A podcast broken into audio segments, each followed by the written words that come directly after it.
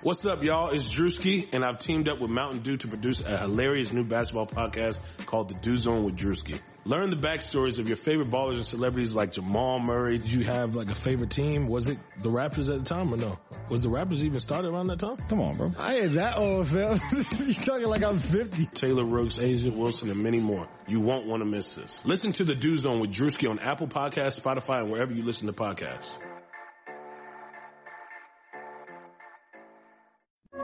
This is Greg Olsen, and I'm thrilled to introduce my new podcast, TE1. TE1 will chronicle a 60-year evolution of the tight end position, from its origins as an obscure, overlooked blocking role to the versatile superstar position that it is today.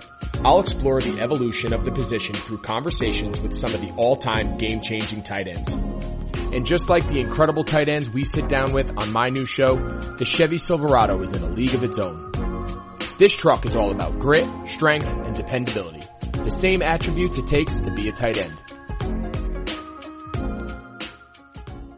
What's going on, everybody? Welcome back to the Geno Time Podcast here on the Blue Wire Podcast Network. We are brought to you by BetOnline. My name is Tom Westerholm, Celtics beat writer for Mass Live. I am joined by Nicole Yang of the Boston Globe. Nicole, uh, how you doing? Well, Tom, I know I made this exact same joke to start the podcast after game six, but you know, I'm tired because it's 145, yet I can't imagine being as tired as the players who just gutted out a game seven win, you know? I mean, that game looked exhausting. I mean, it was a heck of a game. Celtics beat the Raptors in game seven, 92 to 87 just some takeaways from that game. Nicole, what what were some of the, the biggest things that stood out to you? It came down to the wire, which is of course what you would want for a game seven. Like it came down to the final minutes of the fourth quarter. And in those final minutes, the two biggest plays of the game, as Brad Stevens said, were Marcus Smart's block of Norman Powell and Jayson Tatum's offensive rebound after Grant Williams missed two free throws the block by Marcus Smart. I mean, that was really one of the, I mean, that was, that was the biggest play of the Celtics season.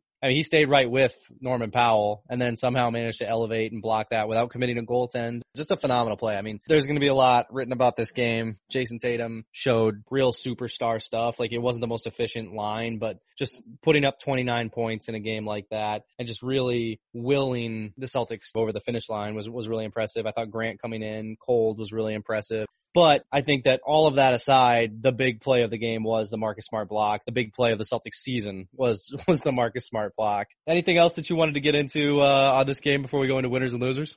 Um, well, I feel like Grant probably won't fall into a winner loser category just because we just see him in such small doses. But I thought tonight he played really well after Theis fouled out. They went to Grant over Rob and I thought that that was potentially an opportunity for Toronto to take advantage of him. And he definitely messed up by missing those two free throws. I think that was just nerves for him. But like you gotta make free throws in that game. Like if they lose, he's definitely getting the brunt of that. So like he said on his Instagram, shout out to Jayson Tatum for bailing him out there by getting that rebound. But then on one of Toronto's like desperation plays, he manages to stay poised against after Tatum went one for two because these guys could yeah. not make two free throws to save their lives tonight. He manages to stay poised on Fred VanVleet. And I feel like that's an example of why you go to Grant because Rob probably would have jumped or, you know, committed a foul potentially. Like the likelihood of that happening with Rob in the game is a lot higher to have a defensive error. And I think Grant really showed why he is the better option in that situation.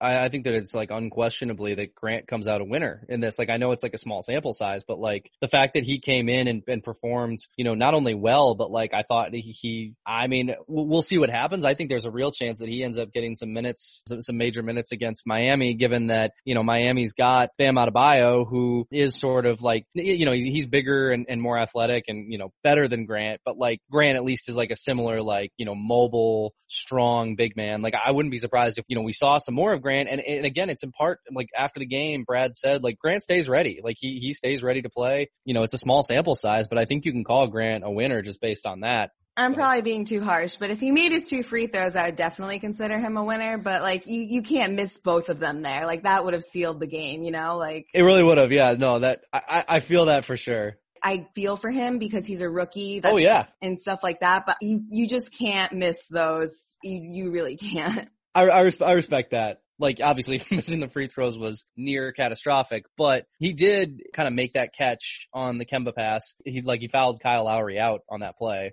No, totally. And even outside of game seven, like I feel like for winners and losers, the exercise is to look at the series holistically. And Grant had a great series. He's actually making threes. Like he's yeah, right, yeah, for sure. Defense. He got a couple of key offensive rebounds. He had a good series, but I just think like in game seven, and a function of this is circumstance. Like he wasn't the choice there. I'm sure Brad Stevens would have preferred to have Daniel Theis, but to miss those, it just could have ended up much worse. And you just never want that possibility to be out there. Yeah, and, and you mentioned that the Raptors could have maybe tried to like attack Grant, and they did actually. While Theis was on the bench, they had Siakam go right at him a bunch of times, which like was hit or miss because my goodness, Pascal Siakam was brutal. Other, uh, I, uh, the other thing I, I would just say about that game, Jayson Tatum was nine for 23, 29 points, 12 rebounds, 7 assists. I mean, high level stuff against the second best defense in the NBA during the regular season and a team that just clamped down. Like they were just firing on all cylinders defensively, everything that they weren't doing offensively. One thing I will say about Siakam, like he was bad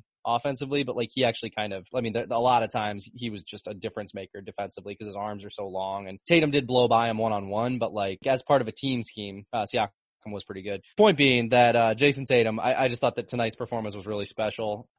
Uh, all right, let's do uh, let's do some winners and losers. All right. I mean, so the obvious one is Pascal Siakam comes out looking like a loser. Again, sort of, we did this after the Phillies series and this isn't necessarily an indictment of Pascal Siakam's regular season, Pascal Siakam's career moving forward, but just in this series, he 1000% underperformed. And I think Nick Nurse would tell you that. Pascal Siakam said it after the game today. He said, I would blame myself or I feel like the blame is on me type thing and it's like the wild thing about it is like it was the entire series. Like yeah. even that game, we've talked about this in our instant reactions. Even that game where he quote unquote went off, it was not good. And he just never Stan Van Gundy mentioned that on the broadcast tonight. He, he like he pointed out like, yeah, he scored 23 points, but he went two for 13 from three. And the problem with that isn't even the fact that he went two of 13. Like it's not the shooting percentage that bothers me. It's the fact that he took 13 threes. I think that just shows how difficult it has been for him to get anything going in the paint. And a lot of that is due to Jaylen Brown's defense. Also the Celtics defense as a whole, like Grant Williams, you sort of like what we mentioned earlier, you think that's a matchup Pascal Siakam would be able to take advantage of, but Grant's able to hold his ground. The other weird thing though is that even when he has easy lanes to the basket or even when it looks like he has a gimme layup, he still manages to miss it. The ball yeah. still manages to either roll out of the rim or go in and out. And it's just like the dude couldn't buy a bucket. His offense this series was abysmal and the fact that Toronto was able to stay in it with that performance is really encouraging and I think speaks to sort of their identity but if I'm the Raptors, like they probably aren't thinking this way, but you just gotta think if you could get something from Pascal Siakam, it would have been a game changer for them. I obviously don't have it in front of me how many total turnovers he had in the series, but like just seemed to have like no control of the ball, just like no control of his game. Like every time he got the ball and started posting up someone, even if it was Grant Williams, it looked like a very laborious task. He had five turnovers tonight. And like, some of them were in key moments too. Yeah. I think it was one where he just like coughed it up in the post, um, late in the fourth quarter. And I just like, I genuinely don't know what was going on. Like, I, I do think that his defense was a little undervalued in this series, but like that aside, he was so detrimental to the offense every time he touched the ball, you just were cringing for him. It looked awful. You never thought, oh, he's got an open three, he's going to make it. I don't know if you remember the first time the Celtics and Raptors met this season. He was incredible. Well, you know, way back. I mean, almost a year ago at this point. But I mean, he was making like pull up threes. He was doing all the stuff that you watched it and you were just like, is this guy going to like take over the league? Like, what is happening? Usually when players have bad performances and people get their jokes off, you know, it's one game or like one play or a short time span. Like people are saying like I've never seen a player look like they forgot how to play basketball in a whole series. And like that legitimately was Pascal Siakam. That's just not like hyperbolic comedy here. Yeah, I'm sure every basketball player has had a game where it feels like you've forgotten how to play basketball. Like it just it just happens sometimes. One game would be totally normal. But to your point, seven in a row, like even two games at this level. Sure, absolutely. In the bubble, even three games, we'll give him that too. But seven games. I mean, the Raptors made Kemba look like he forgot how to play basketball a little bit in like game six and seven because they threw a literal box Yeah. and one at him. But yeah, I mean, Siakam's was obviously, uh, was obviously different. It was just, and like you said, I feel like that's the perfect description is just like every time he got the ball, I can like physically remember myself just cringing because you're like, how bad is this going to get? Yeah. Like every time he makes a basket, you're surprised. And that's not how you should feel about your budding superstar during the playoffs. No, it is not. I'm going to go ahead and say that I think Robert Williams was a loser in this series. The Celtics were hoping to see, I think, what they saw in the seeding games. They saw some of that stuff with him, but I think more than anything, the thing that stands out is just his, like his continued struggles on the defensive end. But the problem with the playoffs is that it is a zero sum game and you have to, like, you have to do the right things and it does not matter if you're developing, especially on a team like the Celtics. Like the Celtics are not here for your development. The Celtics are here to win. Rob struggled. I mean, obviously there's things that he did well, but like just in general, the defensive problems I think are going to probably give Brad some pause before he, uh, you know, signs Rob up for big minutes going forward. So I think this series really proved that Rob still is the same player, if that makes sense. If he can play to his potential or somewhat close to what his potential is, then he makes for a really good rotation player. As we saw in this series, you see the benefits of that verticality and that explosiveness and he got offensive rebounds. He was lobbed to thousands of times or not thousands, dozens of times. and he had like an, I think his field goal percentage for the series is like in the high 80s. So like there are benefits to having him on the court offensively, but ultimately again what you see is that just that he's not ready. What do you anticipate for his playing time against the Heat? Um, I do think that there is something to the idea of having somebody who is really bouncy, who can just kind of do some different things than what Bam does. While Bam is an excellent athlete, I, sus- I suspect that Rob is, you know, has an even higher vertical leap just because who doesn't have a higher vertical leap then? I, I don't know that I think that that's going to necessarily move Brad, who really likes guys who he can trust in a system. He really likes guys, especially that he can, I mean, especially that he can trust defensively because obviously Rob gives you some offense, especially if Gordon Hayward comes back. The Celtics have plenty of offense. They feel like they have their guys. I don't think Rob's going to get like, if, if the series goes six games, I don't think Rob's going to have six DNP CDs or anything like that. If he doesn't play a little bit better or if, or if we don't see like a better matchup between him and Bam, I would be surprised if we saw like a bunch of games where he's got more than like 10. With the Bam matchup, I just think Bam is so much stronger than him. Yeah, yeah. And I know Rob has the height, but I think Bam Especially in his base. Like that's, that, Yeah. that matters so much, power obviously. his way to the hoop. So I feel like Brad has been using him basically as a jolt of offense. Like if he feels like the Celtics are just kind of, I don't know what exactly it is in those specific moments, but I feel like he is in just, you know, sort of like bring that bounciness and to hopefully get a few easy buckets. And then it's like, all right, once Serge Ibaka comes in in this series, he takes Rob out. Like if you look at Rob's numbers, his offensive ratings are great and his defensive ratings are not great. If, if that's the way you're using him, I think that's, that's the way that makes the most sense. I will say Adebayo is not a three point shooter and that really seems to be what has tripped up Rob the most. Um, so maybe if he doesn't have to worry so much about Bam, like maybe if he's able to go into more of a drop coverage, because I mean that's that's where it makes the most sense to have him. He's he's he's so long and everything. Um, maybe maybe that works out for him. That said, I think that could probably bring us to one of the losers, uh, one of the other losers, a player who Rob had plenty of success against because he couldn't find his shot at all. I think Marcus Gasol is a huge loser in this series. Yeah. And, and maybe it's just like, an, uh, you know, I think we're, I think we're looking at the last few years of Marcus Gasol's career. it's very easy for us to call a 35 year old player a loser. Uh, I just think Much that, easier for you as I am much closer to 35 than you are. But you know, like what do you expect out of someone like Marc Gasol who's 35? Like it's not like he's LeBron James, you know what I mean? Like when certain players get to that point in their career, they're just going to be washed against like younger talent and obviously there are exceptions to that, but I think, I, I think the average player, like their age just plays a huge factor.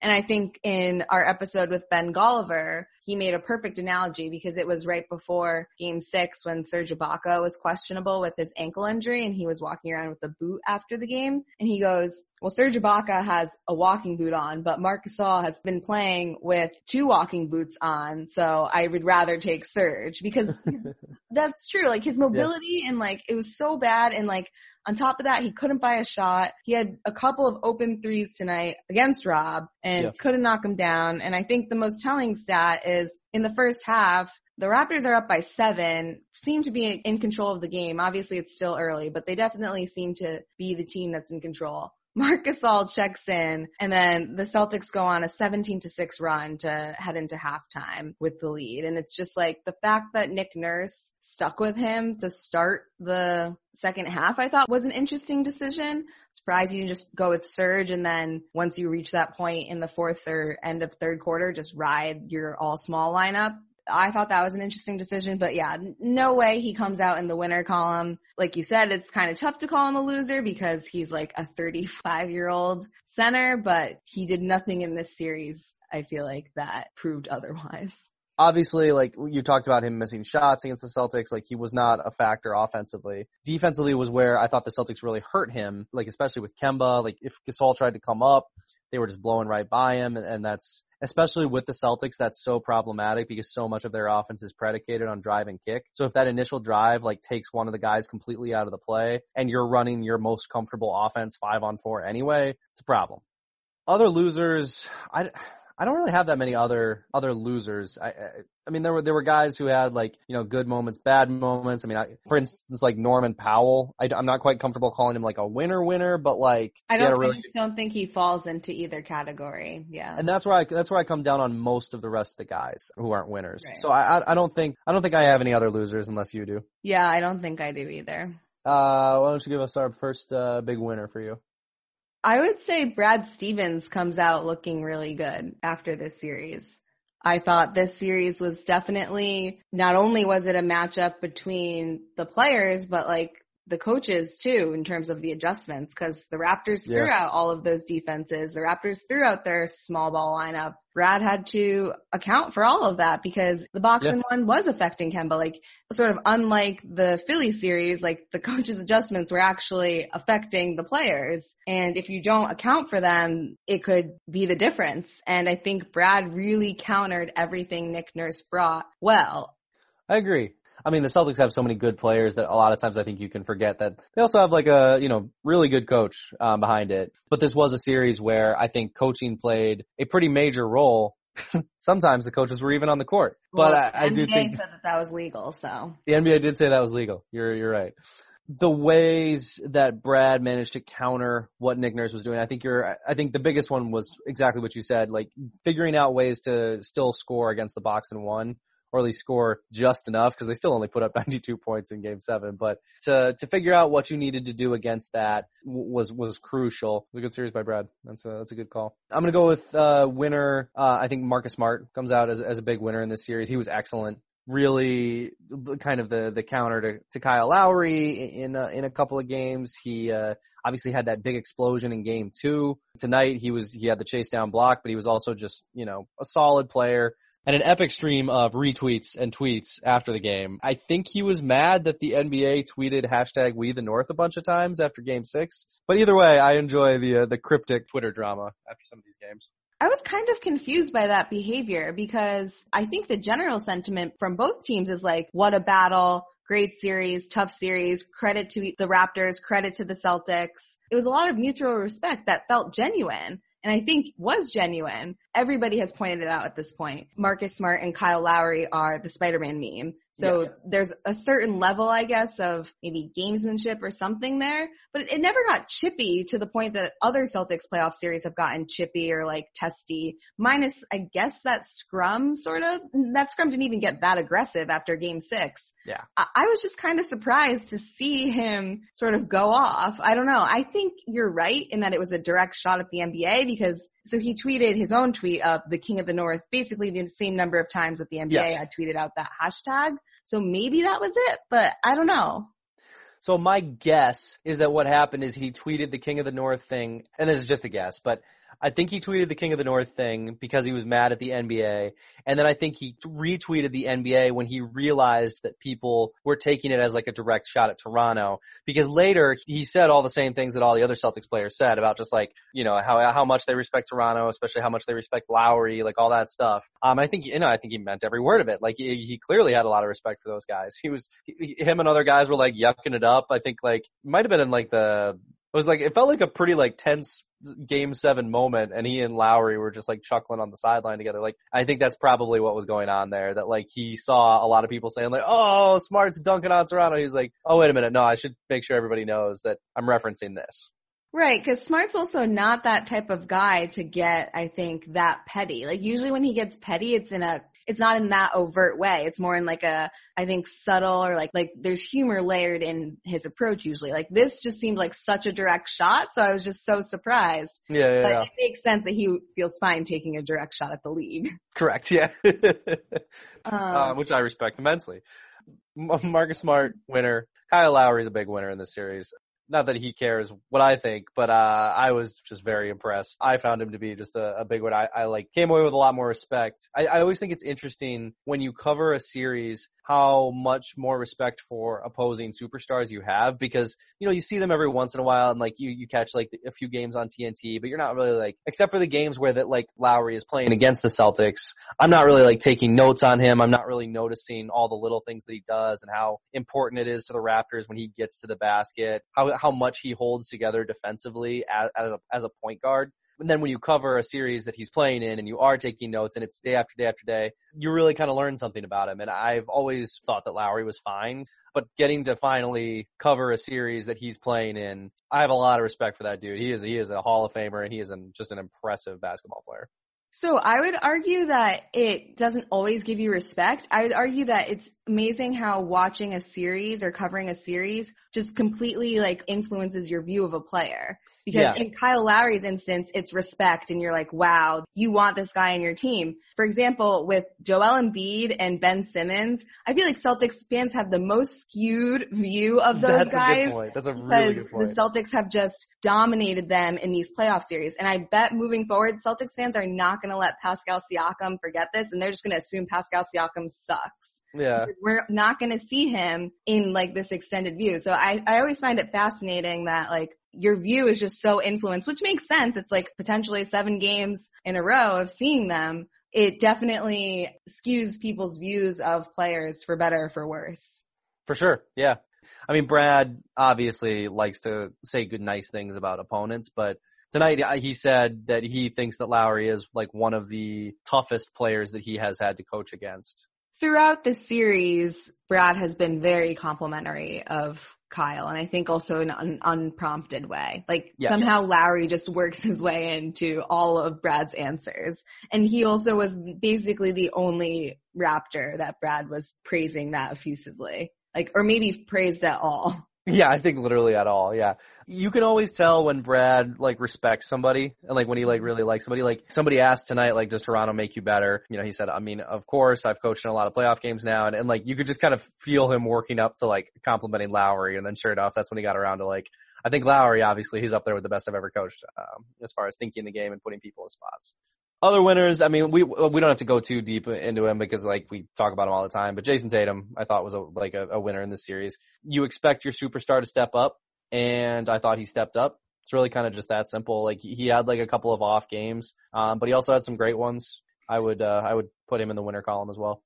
So because he's Jayson Tatum, and I think you suggested this when we did winners and losers for the Sixers series, like we should hold him to a higher standard because generally he's going to be in the winners category. Yeah, for sure. I think for him, I agree, but I think it's the game seven performance that really puts him in the winners category because he did have a couple games where it wasn't like, again, not like a bad night, but just not great. I think there were a couple nights where he was five of 15, you know, like, like I think there are a couple nights where he just maybe wasn't like the most, he didn't bring maybe as much like offensive firepower as he is capable of. No, but I think that you're exactly right that it was game seven that put him over the top. Cause yeah, I mean, game six, I think he had what, like 29 points and you still just kind of came away from game six like, eh, could have been better. you know, defensively, I mean, he's been crucial to the Celtics throughout the playoffs. Um, before tonight's game, they were 21 points per 100 possessions better defensively when he was on the court.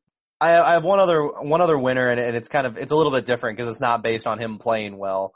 Um, but I think Kemba Walker is a winner. He came to the Celtics hoping to make deep playoff runs. He's in the conference finals now, and like, yeah, Raptors did a really nice job limiting him with the with the box and one, and you know they obviously kind of took him out of the game, especially in Game Six. But just more importantly, I think just the fact that he, you know, set out to make deep playoff runs, to be like a part of like meaningful playoff games. He has gotten to do that, and now he gets to continue to do that um, in the conference finals. So I think maybe not a winner for his play on the court, but just kind of a, a winner overall. Uh, I, I would say that's Kemba.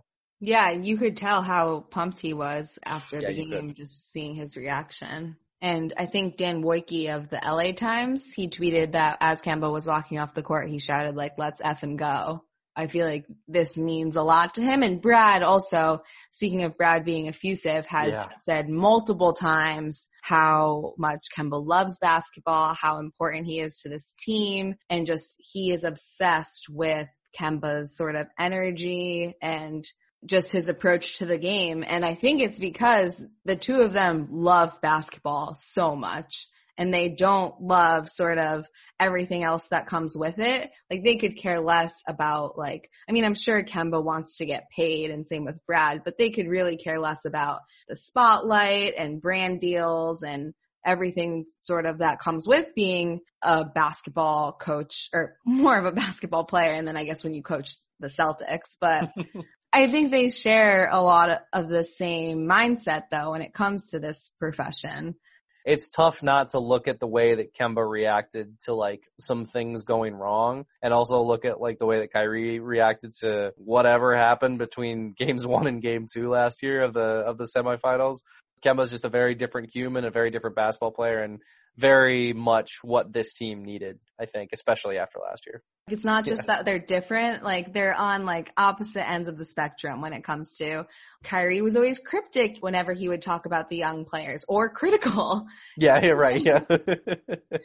Kemba is just like openly, I've used the word effusive so many times, but just like so effusive in his praise. I mean, Kyrie had Uncle Drew and like obviously commercials and stuff. I mean, he made that Nike commercial talking about his jersey in the rafters. Like Kemba doesn't seem to care about that stuff. Yeah. So I guess the the last winner I have, and we can keep this one quick because our listeners are probably don't care too much about it, but I think OG Anunoby's a winner from this series. Oh Uh, yeah. defensively, he was awesome. Individually, as part of the team, offensively, he showed some real flashes of what he could be in the future. So I would uh, I would call him a winner. I don't think it's like a clear cut one because tonight he was one for three. Like you know he had like he wasn't he wasn't like a superstar or anything for that, But I just think he was a he was a really good solid player. And there's I think there's a lot of room for him to grow too. I think it's clear cut because he had a good series and he made that shot in game three. Mm-hmm. Like if he doesn't Yeah. make that shot in game three, it's over. And it's not like the rest of his series was like subpar. Like he had an above average series as a whole and then he makes that shot. Like I, I think he's definitely a winner. That's a good one. I forgot about him. Serge Ibaka actually comes out looking pretty yeah, good. yeah, yeah, yeah. Especially sort of given where his career was just like a couple seasons ago. I think,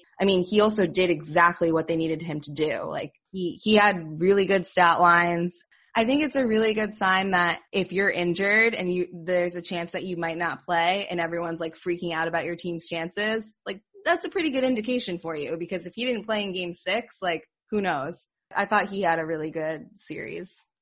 Agreed.